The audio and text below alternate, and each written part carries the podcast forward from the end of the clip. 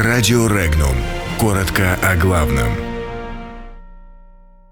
Порошенко назвал имя соперника. В Литве завершилось судилище. В Литве завершилось судилище о событиях 1991 года. Порошенко назвал Путина своим главным оппонентом. Индия считает себя космической сверхдержавой. Разведка НАТО активизировалась под предлогом российской угрозы. Рабочую неделю для жительниц села могут продлить. Вильнюсский окружной суд вынес приговоры по делу о событиях 13 января 1991 года в Вильнюсе. Все 65 заочно обвиняемых осуждены на сроки от 10 до 14 лет тюремного заключения. Еще два гражданина России Калининградец Юрий Мель и житель Вильнюса Геннадий Иванов – единственные, кто очно присутствовали при процессе, а в заключении провели почти пять лет в нарушении всех международных норм и сроков задержания до вынесения приговора. Юрий Мель суммарно осужден на 7 лет, Геннадий Иванов на 4 года тюремного заключения. В этот срок входит время, уже проведенное в тюрьме.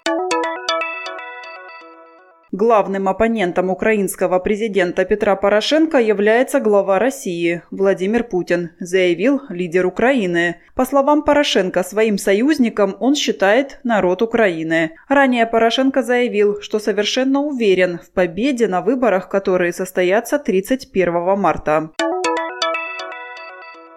Индия провела успешное испытание противоспутниковой ракеты и стала космической сверхдержавой, заявил премьер-министр страны Нарендра Моди. Об этом он заявил в своем обращении к нации 27 марта. Он отметил, что успешные испытания ракеты – это новый импульс для космической программы Индии. Моди заверил в своем послании международное сообщество, что новые возможности Индии будут использоваться только в мирных целях.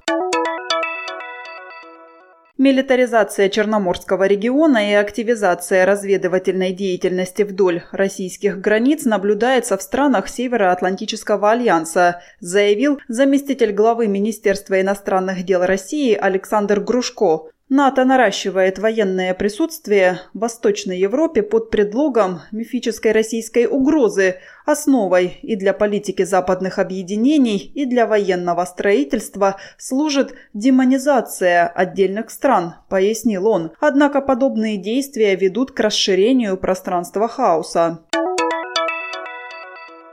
Министерство труда и социальной защиты России рассматривают вопрос о возможной отмене сокращенной рабочей недели для женщин, трудящихся на селе. Инициатива затронет почти 13 миллионов работниц, пишут «Известия». За сокращенную неделю сельчанки получают полную зарплату, при том, что остальные женщины трудятся по 40 часов. Сокращенная неделя на селе была установлена еще в СССР в 1990 году. Минтруд намерен либо отменить эту норму как устаревшую, либо включить в действующее законодательство.